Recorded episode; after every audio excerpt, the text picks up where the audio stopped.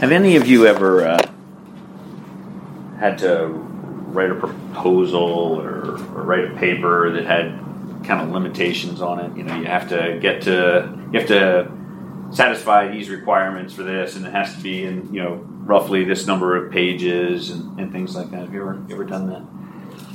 I um, I write a lot of proposals, fairly long ones for uh, work, and um, one of the challenges that I see made over and over again is, uh, you know, we get a like a statement of work or something from the government, a list of requirements, and uh, people generally fall into this, what I call kind of uh, either machine gun or shotgun responses to it. They take that requirement, they cut it out, they're like, oh yeah, we can absolutely do this requirement, and, and here's, you know, here's why. And the why is usually pretty skinny and filled with words that, you know, excellence and experienced and superlative and blah, blah, blah, right? and, and it has no context, and it sounds ridiculous. And, and, and so I always basically criticize those people, uh, hopefully in productive ways, but uh, say, hey, look, you know, somebody that's going to read this is looking for you to create a concept in their mind of success or failure, viability or the lack of viability of your proposal. And to do that, it has to tell a story. You, you have to have a narrative, right? And it cannot be just, we're excellent at this, we're excellent at this, we're excellent at this. I don't know who wrote the requirements. And it may be the guy that is going to review your proposal, guy or woman, that reads your proposal, but they still want the narrative. They're no more pleased with their shotgun requirements than they will be if you spit them back at them. And uh, so tell a story. And then I get stuck with that. Oh, well, if you know so much, why don't you help us, or why don't you tee up the story for us, Scott? So that happens to me a lot. And I really struggle with how much of my page count is required to set up the narrative, right? Like, how do I get to the place where the rest of my short, to the point, satisfy the requirements type statements are in the context of this overall narrative that really sells it to the customer? You say, what's the point of that? The point of that is, if you think about the efficiency of the scriptures, they're tremendous. They are packed. Like, look, look at what has been written about the scriptures. They are packed with information. They are packed with proposition. They are packed with truth and meaning and application. Volumes packed with it, right? But they they set it up and they tell it in such a way that that narrative is rarely lost. I'm not going to say it's never lost. Sometimes it's hard, particularly as it gets translated through different languages and pulled out of context because we don't know the original context in some places, or we don't know it the way you would if you were there. But how amazing is it that the scriptures constantly provide that narrative? How does this fit in what the Lord is trying to accomplish? How does it magnify not only this one principle in this one way or, or whatever, sometimes it's myriad, but how it does those things but still never lose the overall narrative. And it's something I'm concerned about every time I stand up to teach. I stand up to teach a particular set of verses. It's a particular look. It's a particular requirement, if you will, if I map that onto my previous metaphor, right? And I'm always concerned that you're going to miss, or that I'll miss in how I teach it, how it fits into those overall narratives. And so I, I say that to say, I'm going to go back and we're going to talk about tithing, and we're going to look at some specifics, some, some details, some truths, some propositions. But please don't miss the narrative here. The Lord is calling people who have, who are going through a diligent, in some cases, diligent means lots of activity, not necessarily uh, heartfelt or earnest. They're going through a diligent exercise of religion, and they have an absence of affection for the Lord. Their religion is dead, right?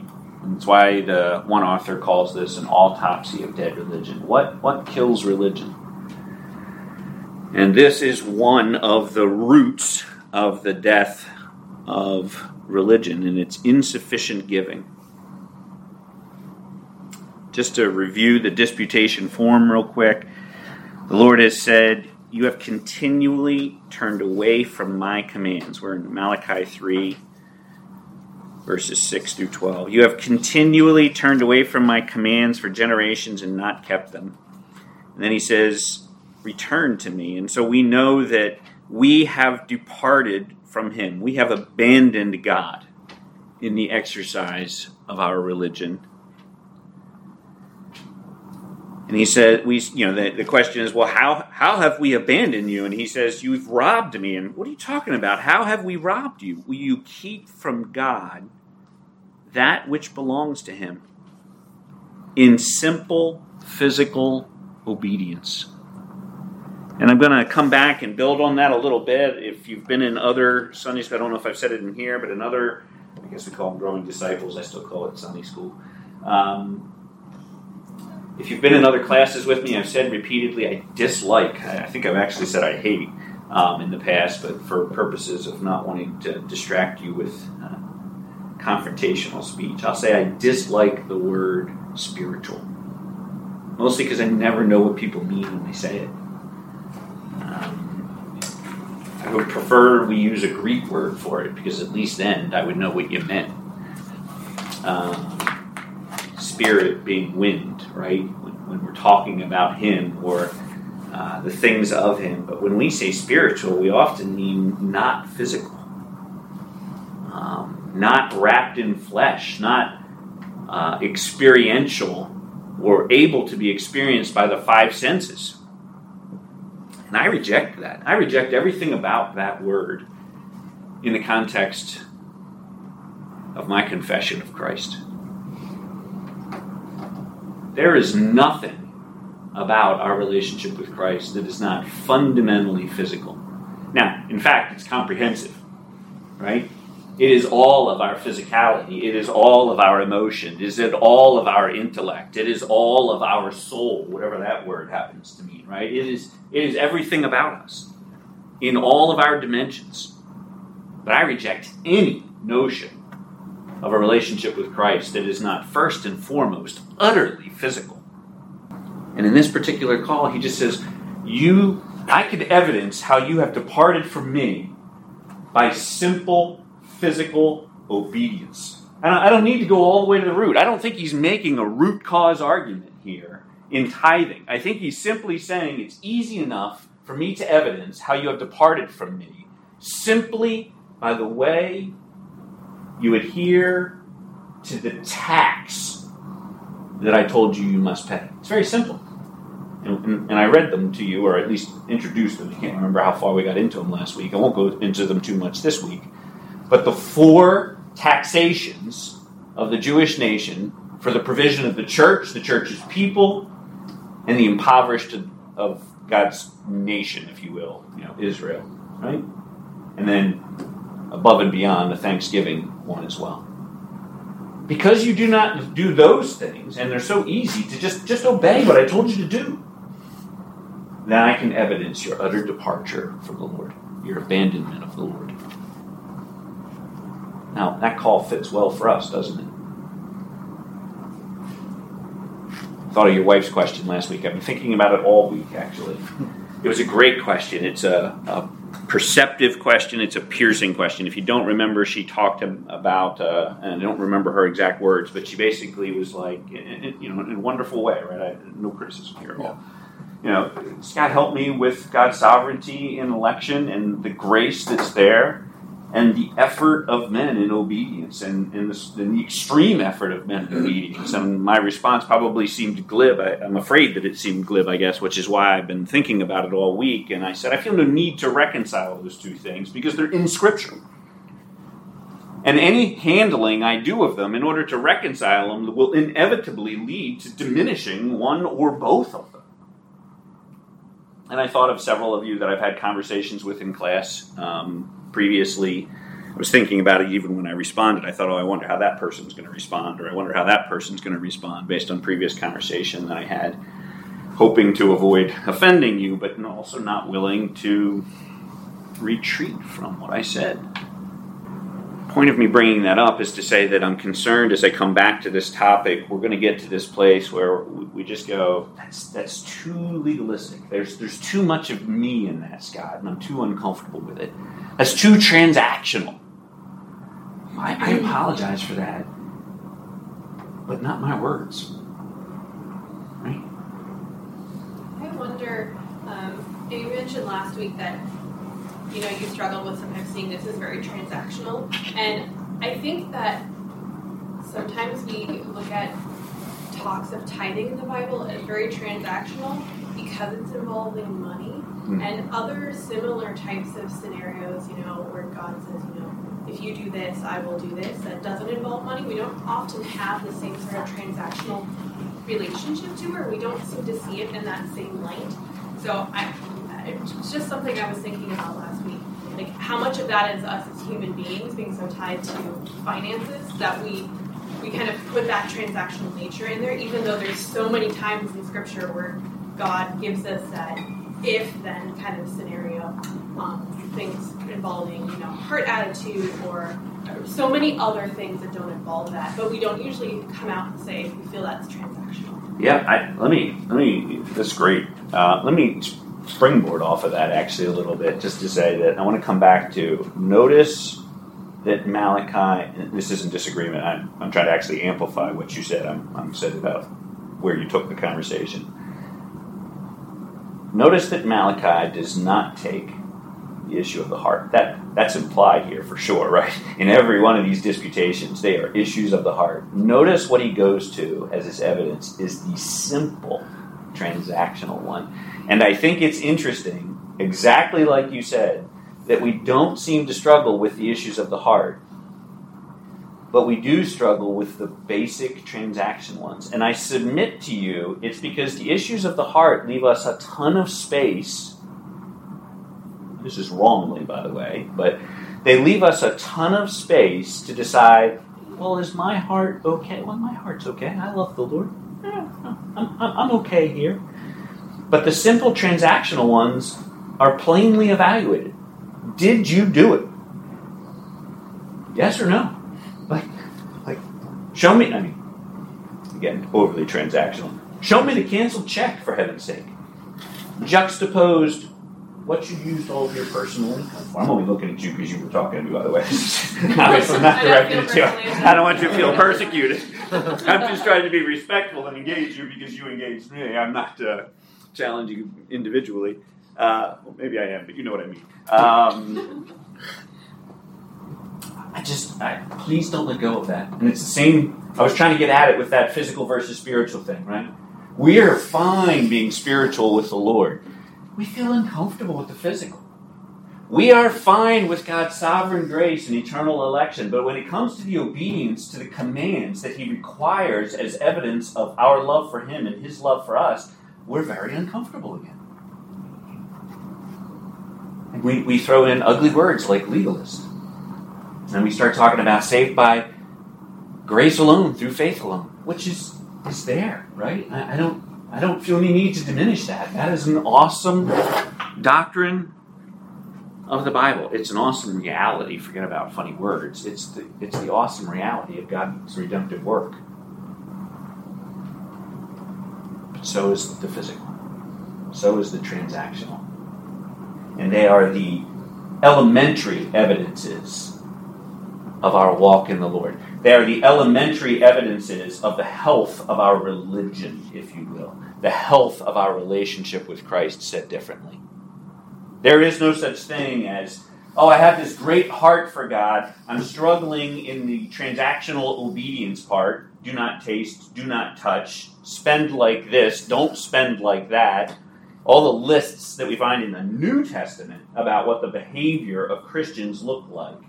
You cannot ignore those and say you have a healthy spiritual life. It's impossible.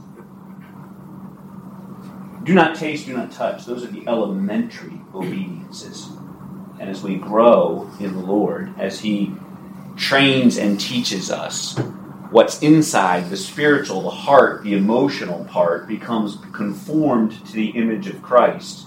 And we are further enabled. And we are further drawn up into Christ. We are further alive in Christ, if you will.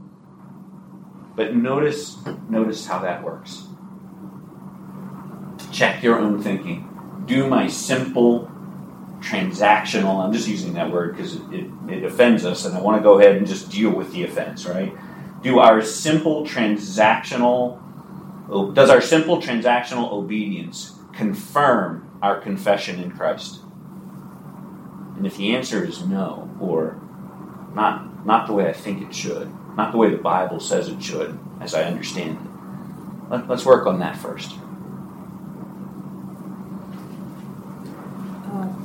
I was just reminded of James, um, because it literally says pretty much what you were just saying, like, faith is here, but works are also part of that. And I kind of found it interesting that he says, like, just as the body without the soul is dead, so faith without works is dead. And I would, I would probably have flipped that metaphor the other way around, given the way that we often think about faith and works. Like, the body of works is animated by the soul of faith sort of thing, but James doesn't do that at all.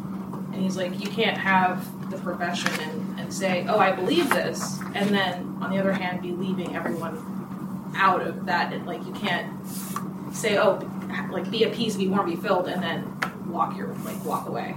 So it's just, it was really interesting how that kind of tied together. That's excellent. James four, by the way, is where a lot of that is, although it's summarized, that entire argument that we just uh, had together is really summarized in James one. For those of you that are feeling desperate about the page count, flip to page two. We're we're done with page one.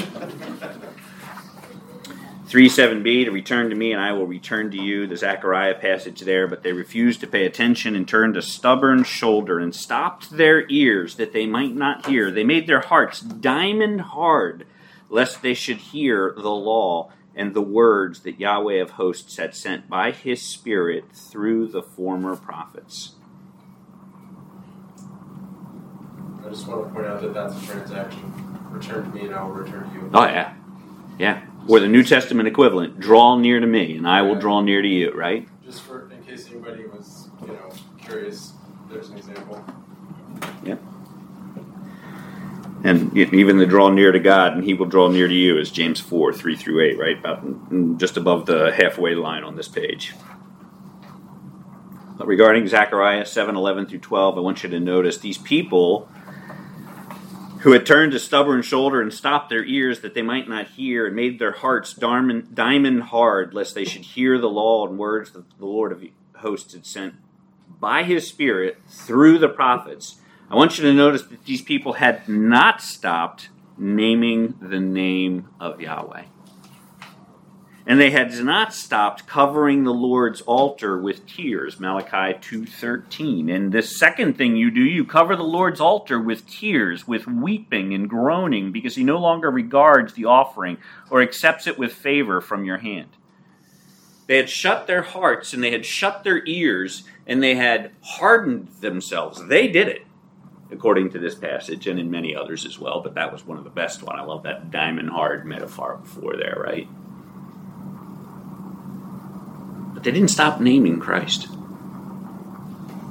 They didn't stop asking him for what they wanted regarding his favor. Every people that separates confession from obedience has dead religion. I, I pretty much already said that, but I want to be clear with that. Every people that separates confession, right? He that would confess Christ, it says in the New Testament, shall be saved. He that would separate confession from obedience has dead religion. Second Corinthians nine, six to eight, we'll touch on it more as we go through. God makes all grace abound to you so that you may abound to every good work. I put that in there because I was thinking of Missus Wilson's question last week, right? You know, about the sovereignty of God and election and my need to run hard after God, right? To apply all my effort. God's grace, Paul says, the guy that said so much about grace alone, right? Well, why? Why? Why is it grace alone? Why is it grace at all? Why did we need the magnification of grace in the New Testament? Why did we need Christ to secure what we could not get for ourselves through the means provided in the Old Testament? And even that, there's some debate about, right? You read Hebrews eleven. How was Abraham justified? How was Moses justified? How was Sarah justified? By faith. But nonetheless, we know and quote often Paul's preeminent grace. And so I used his own words, right, from Corinthians, Second Corinthians nine, six to eight. God makes all grace abound to you. Why? So that you may abound to every good work. I, I don't know if Paul meant for us to put those, that kind of abounding in equal stances there, but he used the same word and he used a sentence structure that is is parallel. God's grace abounds to you that that grace may effect abounding in good works. So he, he used a grammar and he used a vocabulary that specifically equates. I think parallels is probably the safest word. Equates is potentially dangerous. But parallels the abundance of God's grace in the gospel and the abundance of our obedience as a result of that grace. Please, please. This, this is just a simple plea. Do not be confused. Those whom God saved, saves, he draws to himself in a marriage relationship that is the example of every other marriage. It's not the imperfect ones that we have. It is the perfect one that he calls us to, filled with love and service, unbelievable. And that marriage is demonstrated through obedience. First, simple, and I mean this, first, simple, transactional obedience. And then the deeper, more meaningful one, maybe, less transactional one, that tends to set men and women's lives on fire for the glory of the Lord. But you cannot talk about the one without the other. You show me a, a marriage, and I, I can only talk about this from a husband's perspective, or at least with the kind of earnestness that I intend to do this with, because I only know how to be a husband. I don't know anything about being a wife. You show me a marriage where the husband has lost a desire to serve his wife, and I'll show you a dead marriage. And for everybody in the room that's married, you know what that looks like. You know when you've struggled with it in your own marriages. For whatever reason, this is not a marriage class today, so I'm talking about the reasons why that happens right now. But you know it. You also know that when you have been in the flush, if you will, or blush, if you will, of enjoying your marriage, that service is a delight and it's abundant. You look for ways to do it. You find ways to do it. You sacrifice other things to do it. Don't panic. Page three. Go to page three. Second Corinthians seven, ten through eleven. Godly grief produces a repentance. We've covered these, so I'm, that's why I'm going shortly, right? I'm trying to rebuild the momentum from last week a little bit.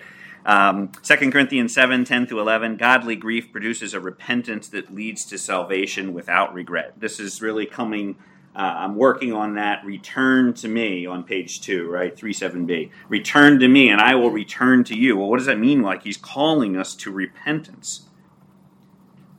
For godly grief produces a repentance that leads to salvation without regret, whereas worldly grief produces death.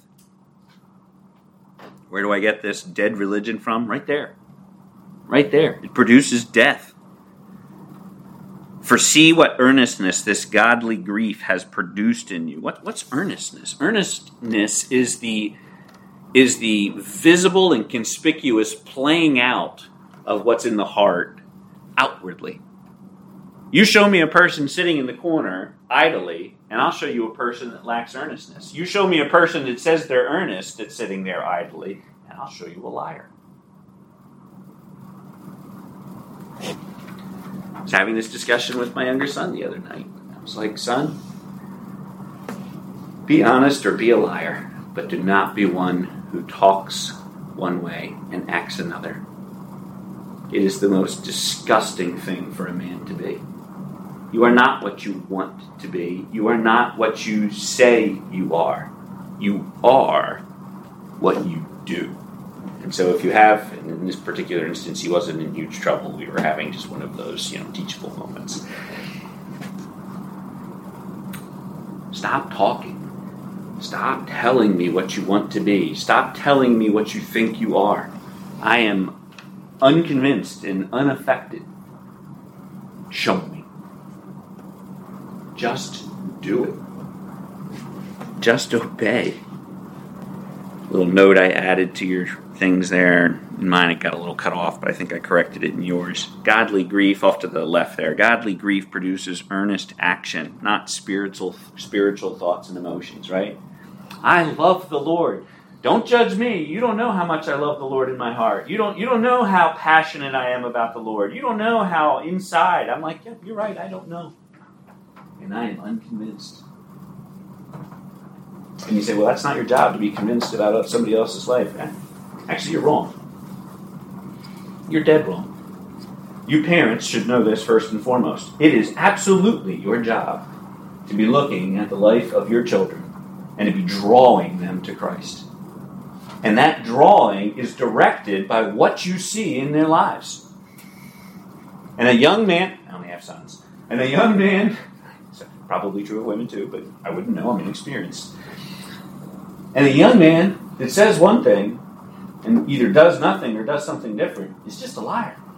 And I will treat him as one and draw him toward repentance and action until he manifests that.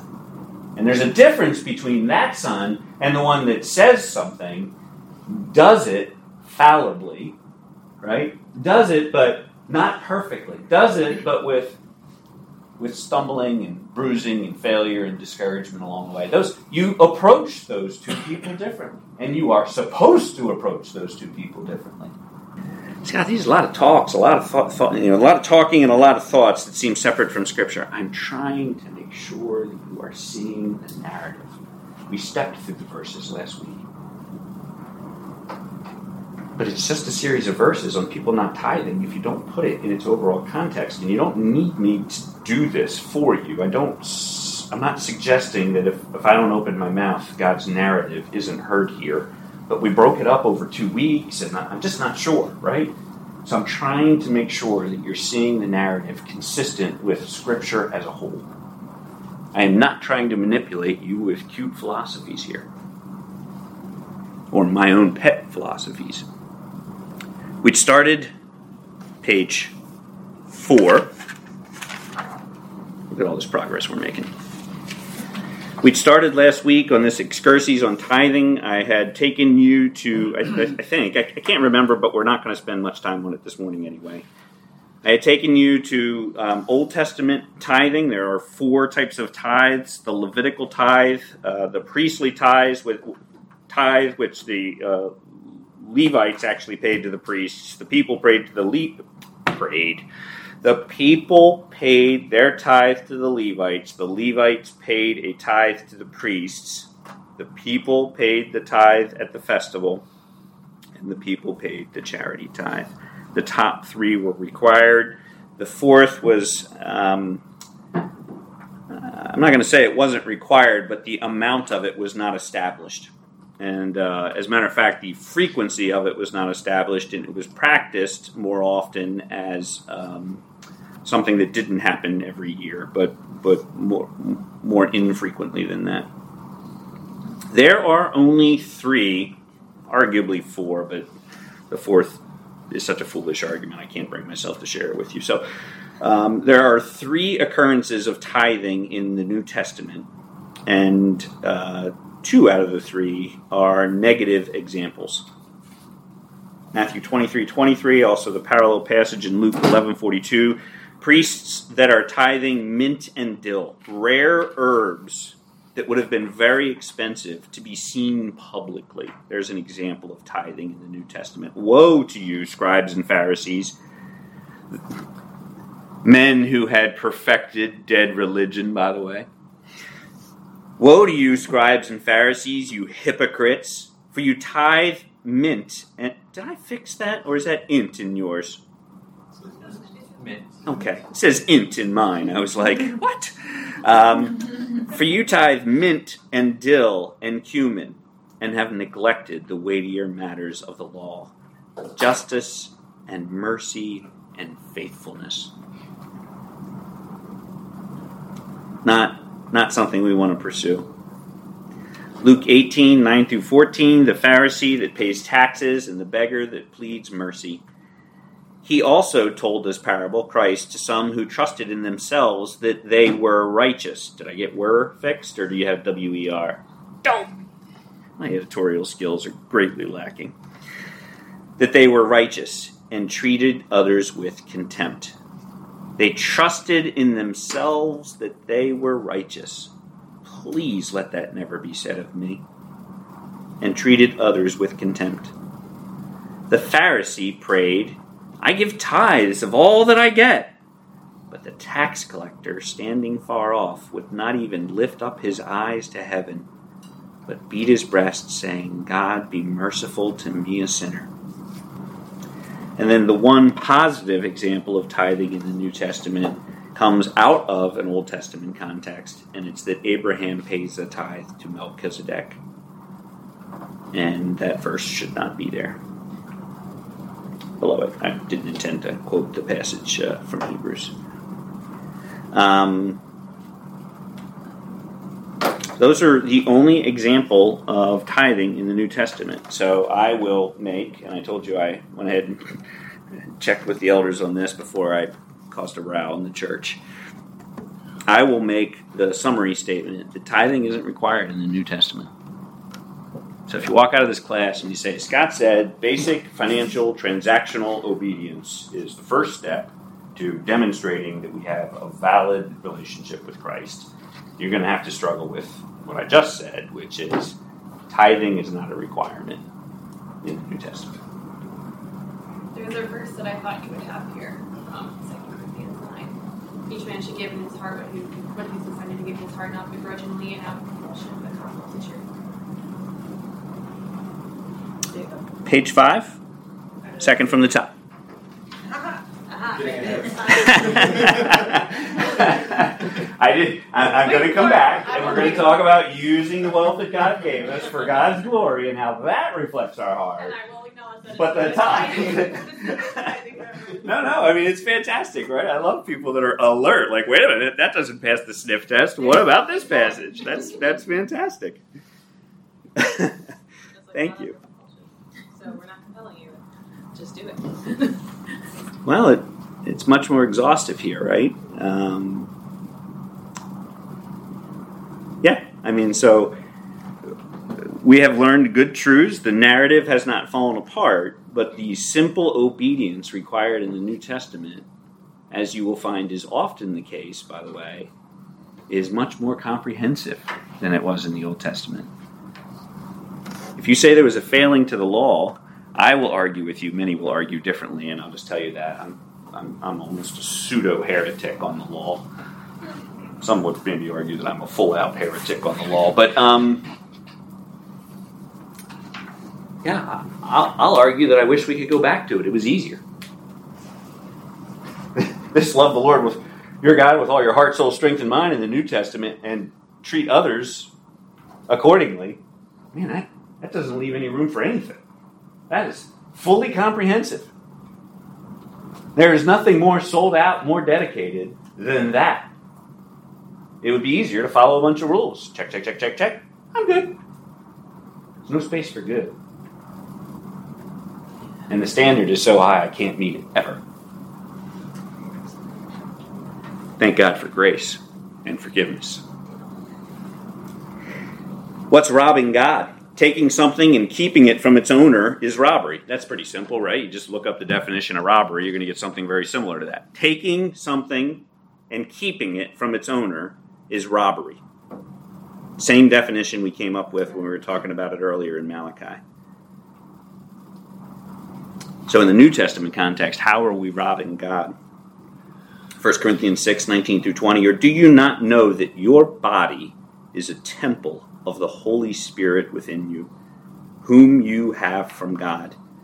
You are not your own, for you were bought with a price.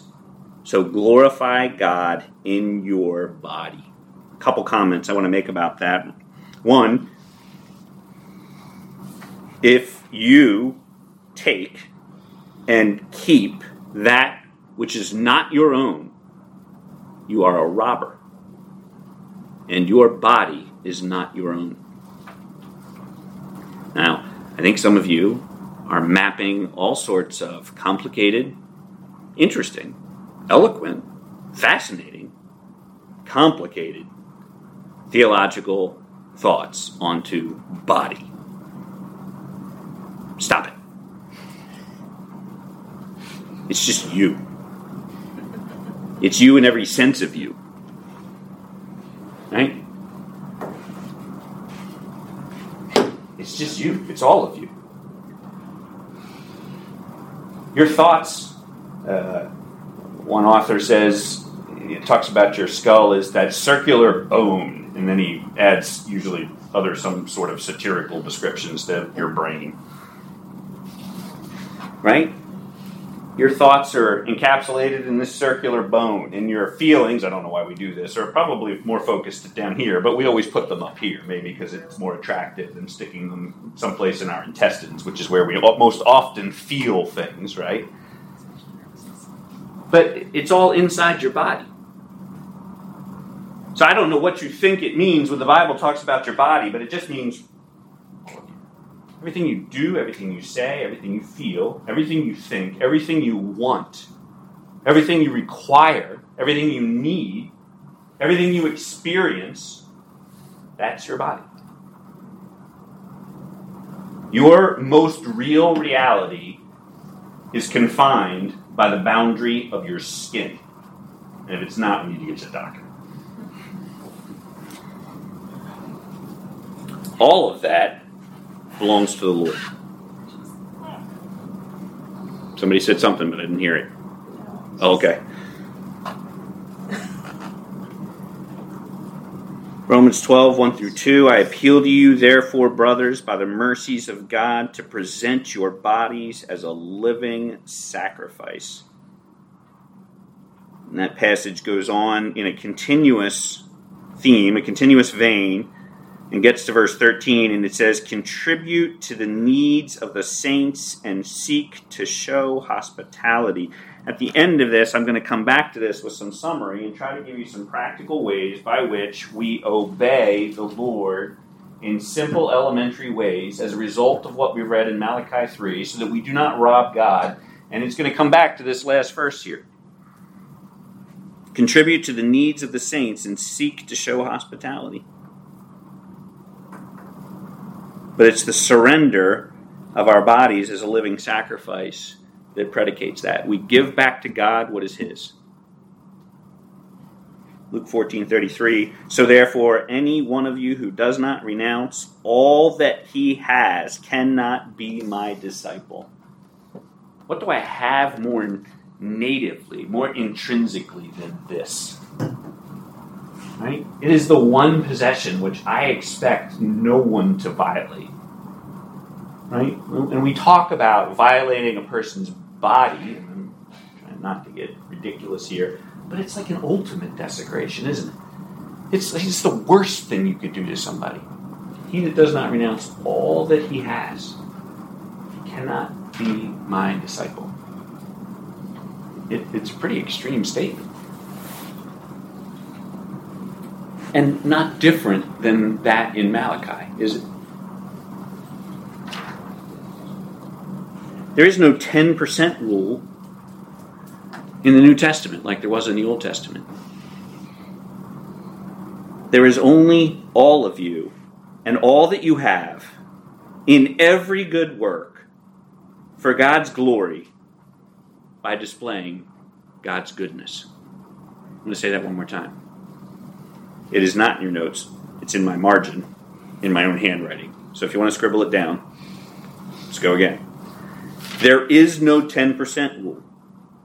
There is only all of you and all that you have in every good work for God's glory by displaying God's goodness.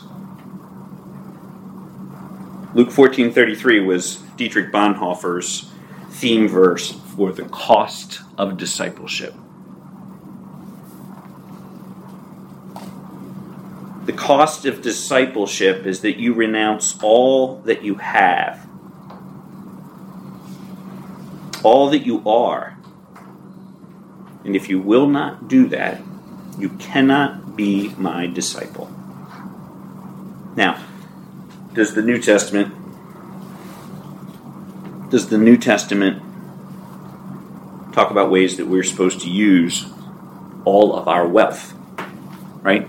If we can't, so map this onto Malachi, right? What's the elementary obedience?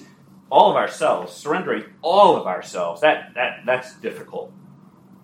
That takes learning and experience. It takes uh, the education of the Holy Spirit in our lives. It, it takes a body of uh, believers to come alongside and help us figure that out in practical ways, particularly when things are hard or costly. It's very difficult. But what's not difficult, or at least it shouldn't be for us, is to just write a check or spend some money.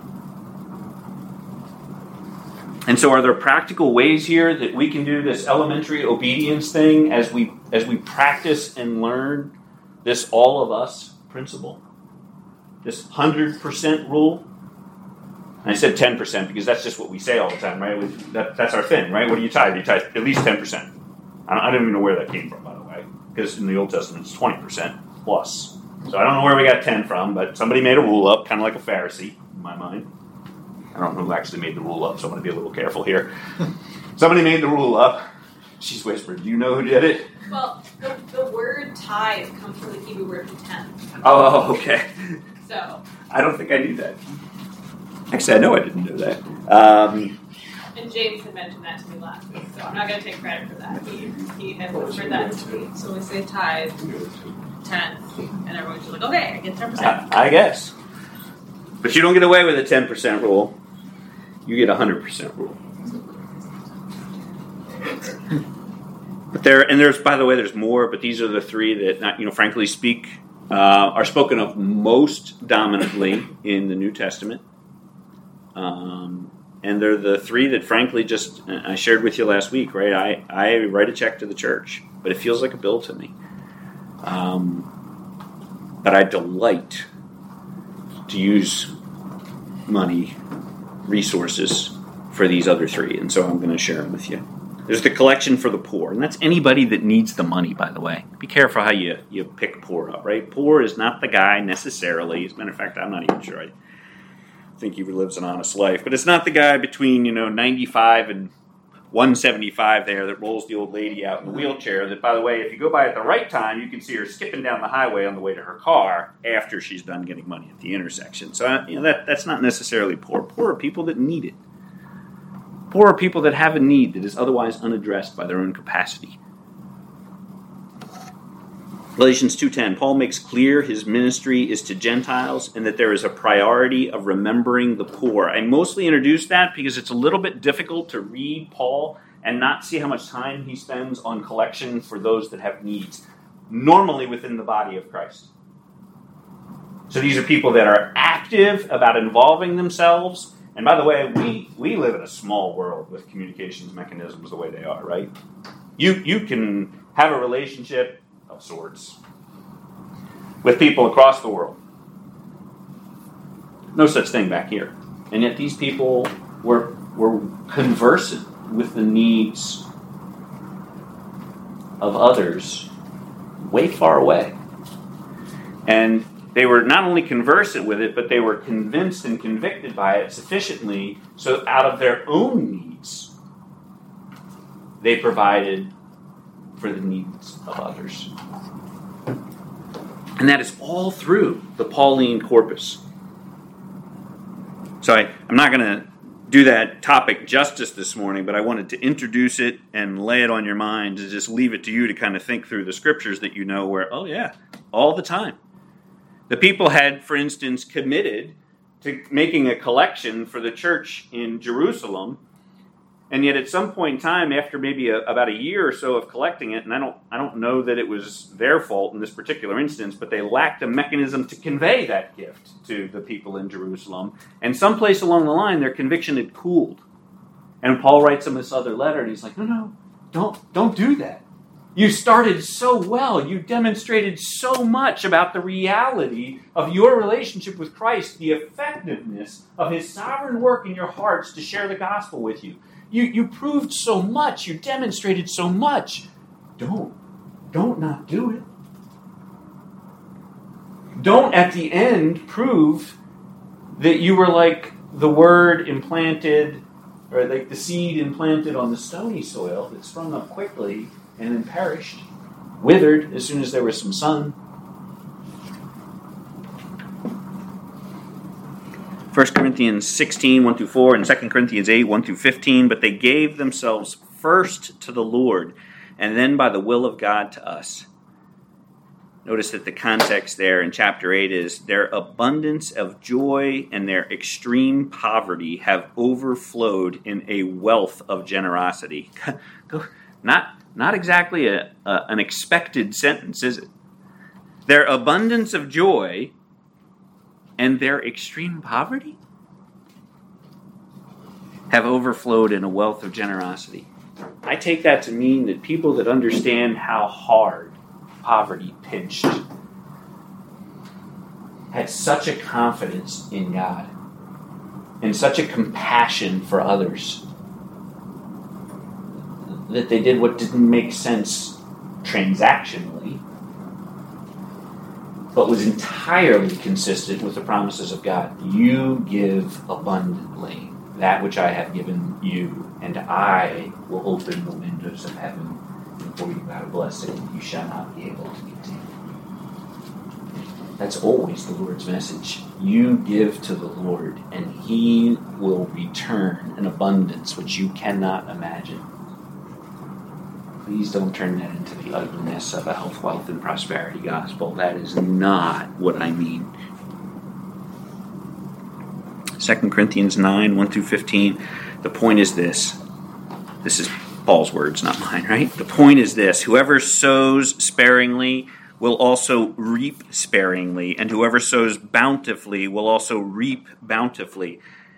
And I'm skipping for the sake of time, not reluctantly or under compulsion. Don't give reluctantly or under compulsion as though, you know, oh, this ten percent rule, I got to get that out the door. It's not a ten percent rule anyway. It's a one hundred percent rule.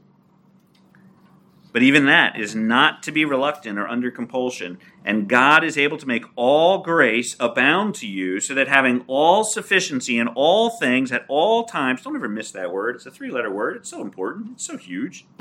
It's the hugest, actually. In all things, at all times, you may abound in every good work. For the ministry of this service is not only supplying the needs of the saints, but also overflowing in many thanksgivings to God. Notice that, the ministry of this service. Are you, are you catching that? What is the outcome and purpose of what is being done? That's that's what it means, right? When we talk about somebody's ministry, we, we mean their the outcome and the purpose that is intended. Well, the outcome and the purpose of this service is not just supplying the needs of the saints, but overflowing in thanksgiving for God. The simple transactional obedience of using our wealth for God's glory in the ways that he has described in Scripture, or the ways that he has burdened us with the work of the Holy Spirit in our lives, demonstrates the reality of our relationship with Christ. Hearts overflowing with thanksgiving. You show me a heart that's overflowing with thanksgiving for Christ, and I'll show you somebody that sees Christ rightly. You show me a heart that's like my own often, by the way. You show me a heart that's struggling with that thanksgiving, and I'll show you a heart that's struggling with the truths of Christ. Who he is and what he is and what he's promised us and how much he cares for us. How much he cares for me. How real and personal Christ is in my own life. Thanksgiving is the consummation of a mind and heart in tune with the reality of Christ. Maybe harmonizing with the, the reality of Christ is better. So, uses of God's money for uh, is for God's people, a collection for the poor. The minister deserves his living, First Corinthians nine, one through fourteen again, and Luke ten, seven. For the laborer deserves his wages. It literally says, as you know, he's speaking to his apostles, go into the city, go into a house, and for as long as you can stay in that house and as long as they'll feed you, stay there. Because you, you deserve to be remunerated for your work and service. I'm going to make one more comment. It popped up in a conversation I was having with Angela this week. And it goes with what I said earlier about you know, people that say one thing and do something else, even if it's not contrary to what they're saying. You, you, you are not what you want to be. You are not what you say you are. You are what you do. Have you ever noticed how rarely you see a leader pick up trash? Clean the toilet, show up on the cleaning day at the church, change those disgusting air filters and H V A C units on the on the roof, show up with a snake and clean the clogged toilet. You say, don't they have more important things to do? I don't know, maybe. Maybe. But I find that men, mostly leadership positions, right, I'm talking about here. I find that men that can't do the simple service and obedience in the Lord, can't can't take a few dollars and help somebody out, can't take a few moments and do just simple, ordinary obedience kind of things, right? Have a problem with the way they view themselves with the Lord. Fathers that like to delegate The, the boring, bad jobs to their kids, make for bitter kids. Make for kids that grow up to think that their lives are spent in the pursuit of attaining sufficient glory so that they no longer have to do those bad tasks. Simple obedience. Simple obedience. Simple elementary obedience. And then the third thing that shows up in the scriptures, collection of the poor, minister deserves his living, care of family. Mark seven, one through thirteen, and Exodus twenty, twelve, right? Honor your mother and father. Christ condemns the Pharisees for their use of korban. Uh, apparently a, a Jewish tradition or, or um, Pharise- uh, I actually didn't do a, a lot of research on it, um, but either a tradition or a, a uh, what's the word I'm looking for, for a, a law that's not one of God's laws. Anyway, doesn't matter. Um A loophole in the law that allowed God-honoring care of family, meaning the money that should have been going to God-honoring care of family, to flow instead into the coffers of the temple. Um, and the Lord condemned that because you should be caring for your family, your extended family in this case. There are more uses for our money in the New Testament, but these are the dominant uses. And these are not menu items that you select from. These are all normal demonstrations of obedience resulting from God's grace. So I want to, in my last few minutes, I want to come back and try to hit some summary points from this. So if you go back to page three, right at the bottom there. Are you robbing God? Are you taking something that belongs to God and keeping it for yourself? First Corinthians six, nineteen through twenty says, "You are not your own, for you were bought with a price, so glorify God in your body." And Romans twelve, one says, "I appeal to you, therefore, brothers, by the mercies of God, to present your bodies as a living sacrifice." And Luke fourteen, thirty-three says, "So therefore, any one of you who does not renounce all that he has cannot be my disciple." There's a footnote right below that, and it's there to it, secular author, don't care what he thinks or what he says, but in looking up the word that is used for offering in um, the Septuagint, um, um, in this passage in Malachi, because it wasn't a, a Hebrew word for offering that I was familiar with, it wasn't one of the ones that I've previously written about.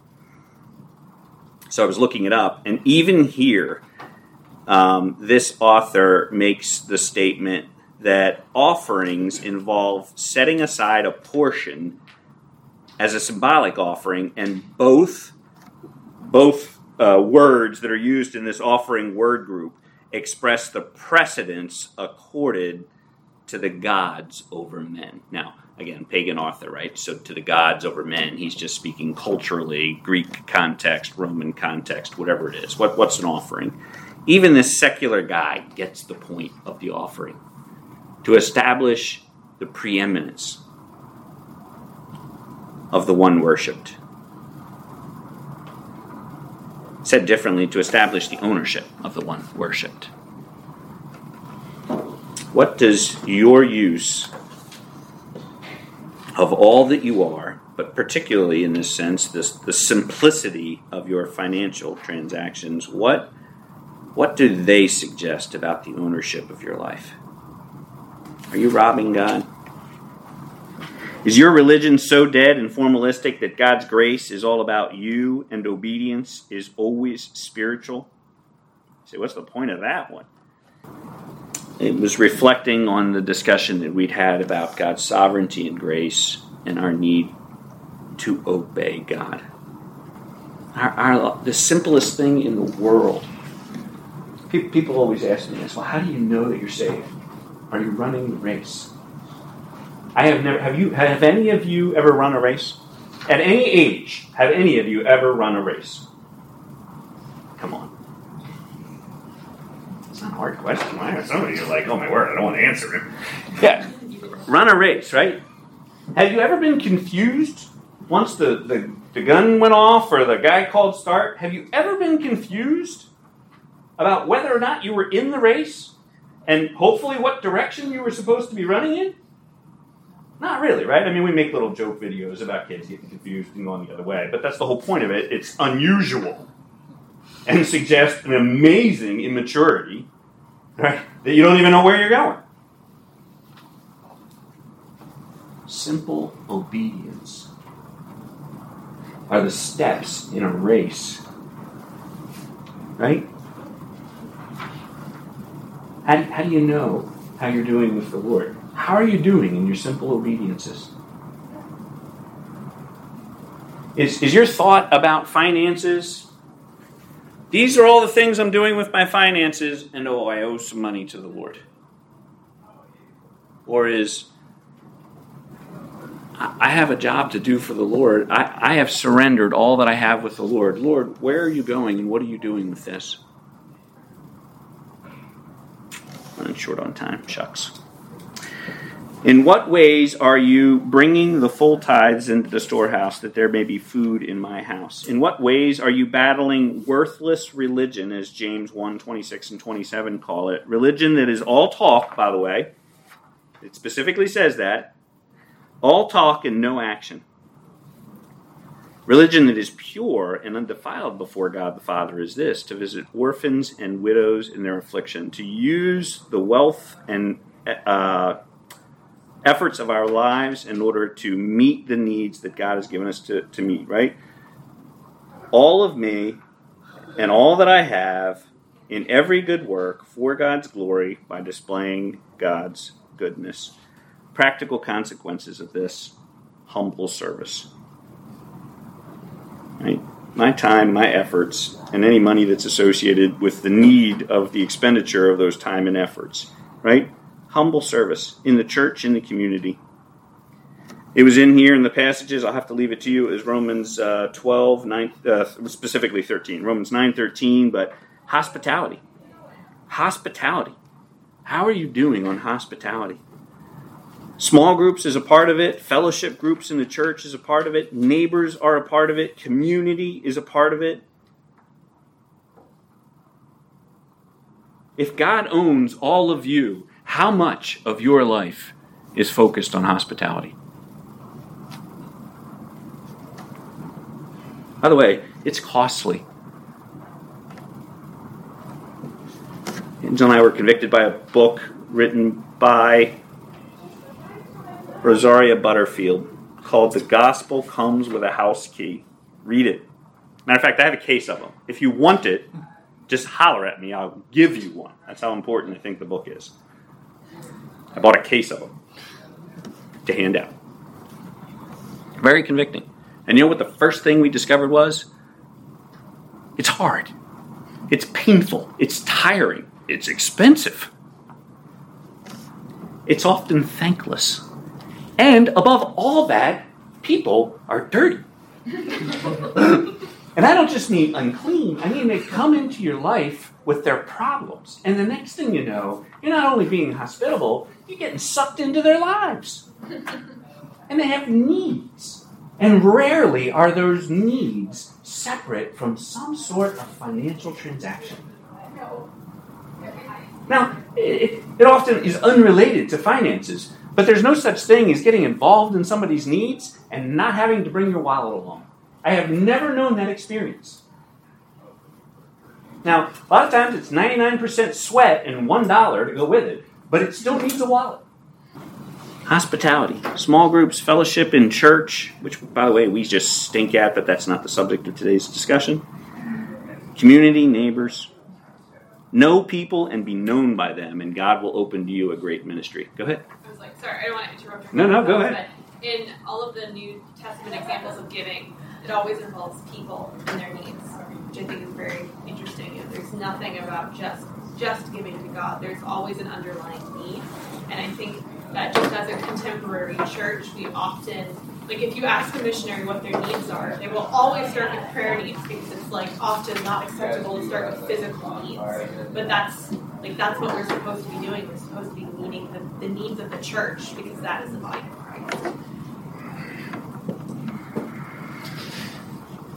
Missions is another way to get involved. But if you can't take, oh, I'm sorry. You can't take the relationship out of giving. That's one hundred percent. You can't just check a box. There's always a, a person element.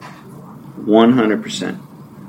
Missions is another way to do it. And while I encourage you to engage the missions board in this church more directly, you'd be surprised at how personal um, our missions board is. In, personally, our missions board is invested into the lives of the missionaries. Um, I would encourage you to actually do it yourself. I've shared with you before that we support missions in this church, and we have six or seven other missionaries that we have supported for over twenty-five years. And I just read a, uh, um, a journal from one of the women, uh, she's married, but one of the women that was thirteen years old, and it it just it just landed on me like a ton of bricks this week. My wife forwarded it to me, and it was a kind of a survey of thirteen years of journal entries, just snippeted into like a page and a half from this lady that she sent, my wife specifically, and then Angela asked if she could share it with me, and she, she did share it with me. But amazingly impactful. Not uncommon for a missionary to say, I have a desperate need, can you send fill in the blank with a dollar value? And by the way, it always comes at the worst time. Like, right after somebody sent me a bunch of tax bills. We gotta stop. Um, we gotta stop. We gotta stop.